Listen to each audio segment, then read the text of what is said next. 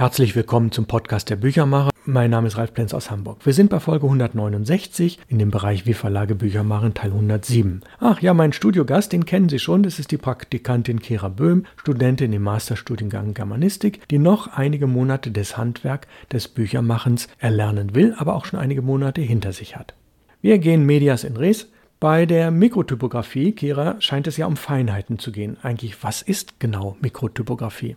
Ja, bei der Mikrotypografie geht es im Gegensatz zur Makrotypografie um das Aussehen des Textes selber. Also wenn wir bei der Rahmenmetapher bleiben von letzter Woche, handelt es sich hierbei um das Bild. Unter Mikrotypografie fallen Dinge wie Schriftart, Schriftgröße, Zeilenabstand, Absätze und auch Feinheiten wie Hervorhebungen. Wie ich letzte Woche schon einmal angedeutet habe, kann man gerade hier sehr viele Entscheidungen treffen, die das Aussehen und die Lesbarkeit eines Textes beeinflussen. Verschiedene Schriftarten und Begriffe wie Serifenschrift und serifenlose Schrift und auch Punkt in Bezug auf die Schriftgröße sowie zentrierter, links- und rechtsbündiger Satz und Blocksatz werden allen etwas sagen, die schon einmal mit Word gearbeitet haben. Aber Begriffe wie beispielsweise Laufweite, das heißt der Abstand zwischen einzelnen Buchstaben eines Wortes, und Durchschuss, das heißt der leere Raum zwischen zwei Zeilen, habe ich zum ersten Mal gehört bzw. gelesen, als ich mich näher mit Mikrotypografie beschäftigt habe.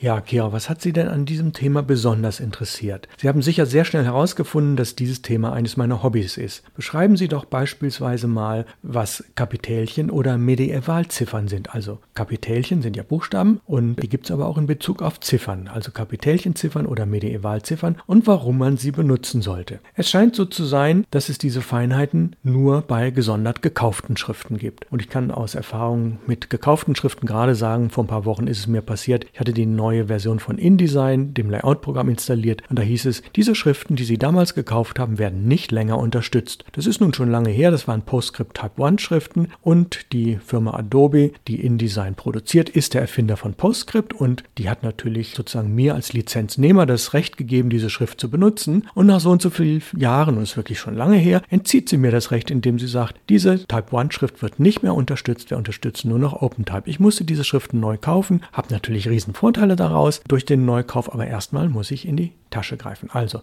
gekaufte Schriften haben solche Dinge wie Kapitälchen und Medievalziffern, andere Schriften in aller Regel nicht. Und jetzt sind Sie dran. Was ist Ihre Meinung dazu?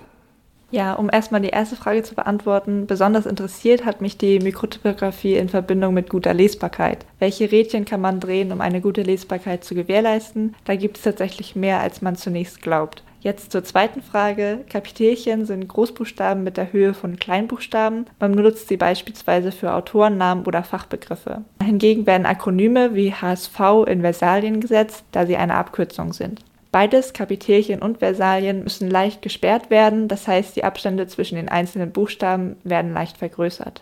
Medievalziffern haben genauso wie Kleinbuchstaben Ober- und Unterlängen. So geht eine 9 wie ein G bis an die Unterlinie. Sowohl Kapitelchen als auch Medievalziffern sollte man verwenden, um ein schöneres und einheitlicheres Schriftbild zu erhalten, da Kapitelchen und Medievalziffern sich besser in einen Fließtext einfügen. Kapitelchen haben allerdings auch eine gewisse Funktion der Hervorhebung. So werden beispielsweise die Autorennamen und Fachbegriffe vom Rest des Textes herausgestellt. Ja, wir könnten das noch weiter vertiefen, wir wollen Sie aber nicht zu sehr überfordern. Wir gehen einfach zur nächsten Frage über. Kira, worüber möchten Sie noch mehr erfahren? Was an einer Schrift beeinflusst, insbesondere positiv, die Lesbarkeit?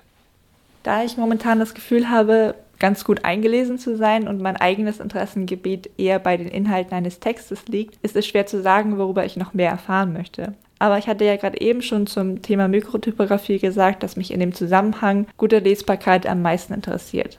Dazu habe ich allerdings auch schon einige Idealeinstellungen gelesen. Um die Frage nun zu beantworten, würde ich daher sagen, dass ich vielleicht etwas mehr dazu erfahren möchte, wo die Grenzen guter Lesbarkeit sind. Nicht, um das in Büchern anzuwenden, um das mal zu betonen, sondern einfach aus purem Interesse, ab wann es schwierig wird, einen Text gut zu lesen oder überhaupt als zusammenhängenden Text zu begreifen. Ich glaube, das wäre etwas, das ich noch spannend finden würde. Was genau an einer Schrift die Lesbarkeit besonders positiv beeinflusst, kann ich so gar nicht festmachen. Ich habe es eigentlich immer als Zusammenspiel mehrerer Faktoren verstanden. Ändert man die Schriftart, muss vielleicht die Schriftgröße angepasst werden. Wird die Schriftgröße angepasst, muss der Zeilenabstand angepasst werden, um die gute Lesbarkeit beizubehalten und so weiter und so fort. Genau, und dazu kommen dann auch die Unterscheidungen und die Spationierungen und ähnliches mehr bis hin zur Buchstabenbreite, über die wir noch gar nicht gesprochen haben. Die darf man eigentlich gar nicht anfassen, aber es gibt keine Regel ohne Ausnahme. Manchmal muss man das. Kira, geben Sie dem Zuhörer doch mal ein paar Tipps, worauf er besonders achten sollte, wenn er mit Schrift etwas besonders schön gestalten möchte. Und ich muss sicherlich ergänzen, es gibt schon viele Bücher, die verdammt gut gestaltet sind. Da kommen mir manchmal sogar die Tränen in die Augen, wie schön sowas sein kann. Aber so und so häufig, und das würde ich sagen, ist der mittlere bis größere Teil der Bücher, ist es mittelmäßig gestaltet bis hin zu, eigentlich möchte ich diesen Text ungerne lesen, weil zum Beispiel die Schrift viel zu klein ist, weil der Zeilenabstand zu gering ist oder ein viel häufigerer Fehler, die Zeilen sind zu lang in Kombination mit geringem Zeilenabstand. Also nun ein paar Tipps für unsere Zuhörer. Ja, schön ist natürlich immer relativ, aber ich würde hier vorrangig den Tipp geben, auf die Lesbarkeit zu achten, was Sie ja gerade eben schon angedeutet haben und über die ich natürlich gerade eben schon ein bisschen gesprochen habe. Bei aller Ästhetik sollte die niemals verloren gehen, ansonsten verliert ein Text nämlich seinen Sinn. Es sei denn, wir befinden uns in der Lyrik, da ist ja bekanntlich alles erlaubt, aber gehen wir jetzt einmal von einem Fließtext aus. Bei längeren Texten bietet sich eine Serifenschrift an. Idealerweise liegt die Schriftgröße bei der Grundschrift bei 9 bis 12 Punkt. Je länger die Zeile und je größer die Schrift, desto größer sollte auch der Zeilenabstand sein. Für die Grundschrift sollte er bei mindestens plus 3 Punkt liegen. Und eine Zeile sollte maximal zwischen 40 und 70 Zeichen beinhalten.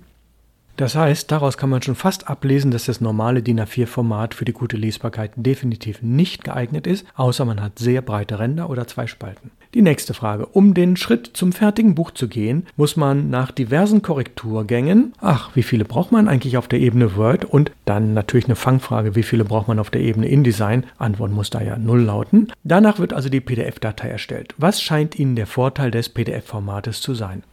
Ja, zu den Korrekturgängen möchte ich noch sagen, vor InDesign sollten alle textlichen Fehler, also Rechtschreibung, Grammatik, Zeichensetzung, Logik und so weiter, bereits getilgt sein. Auf der Ebene Word müssen es also mindestens 2 Durchgänge sein, am besten auch von 2 unterschiedlichen Korrekturlesern. Wenn man einen Text zu oft liest, übersieht man irgendwann alle Fehler, weil man ihn nur noch überfliegt. In InDesign werden dann idealerweise nur noch die Trennungen überprüft, hier reicht also meistens ein weiterer Korrekturdurchgang. Wenn man auf Nummer sicher gehen möchte, vielleicht noch ein zweiter, da sich bei den Anpassungen der Text unvorhergesehen verändern kann. Allerdings sollte dabei bereits beim Anpassen geachtet werden, sodass der zweite Durchgang nicht nötig sein sollte. Der Vorteil eines PDF-Formats ist zum einen, dass man das Dokument in der Regel nicht mehr bearbeiten kann, so werden Fehler durch unbeabsichtigte Bearbeitung vermieden. Zum anderen nimmt das PDF-Format nicht viel Speicherplatz ein und kann ohne Probleme verschickt werden. Zudem kann jeder Computer dieses Format öffnen. Bei anderen Textformaten, vor allem beim Wechsel von Windows zu Apple-PCs, können schon mal Schwierigkeiten auftreten.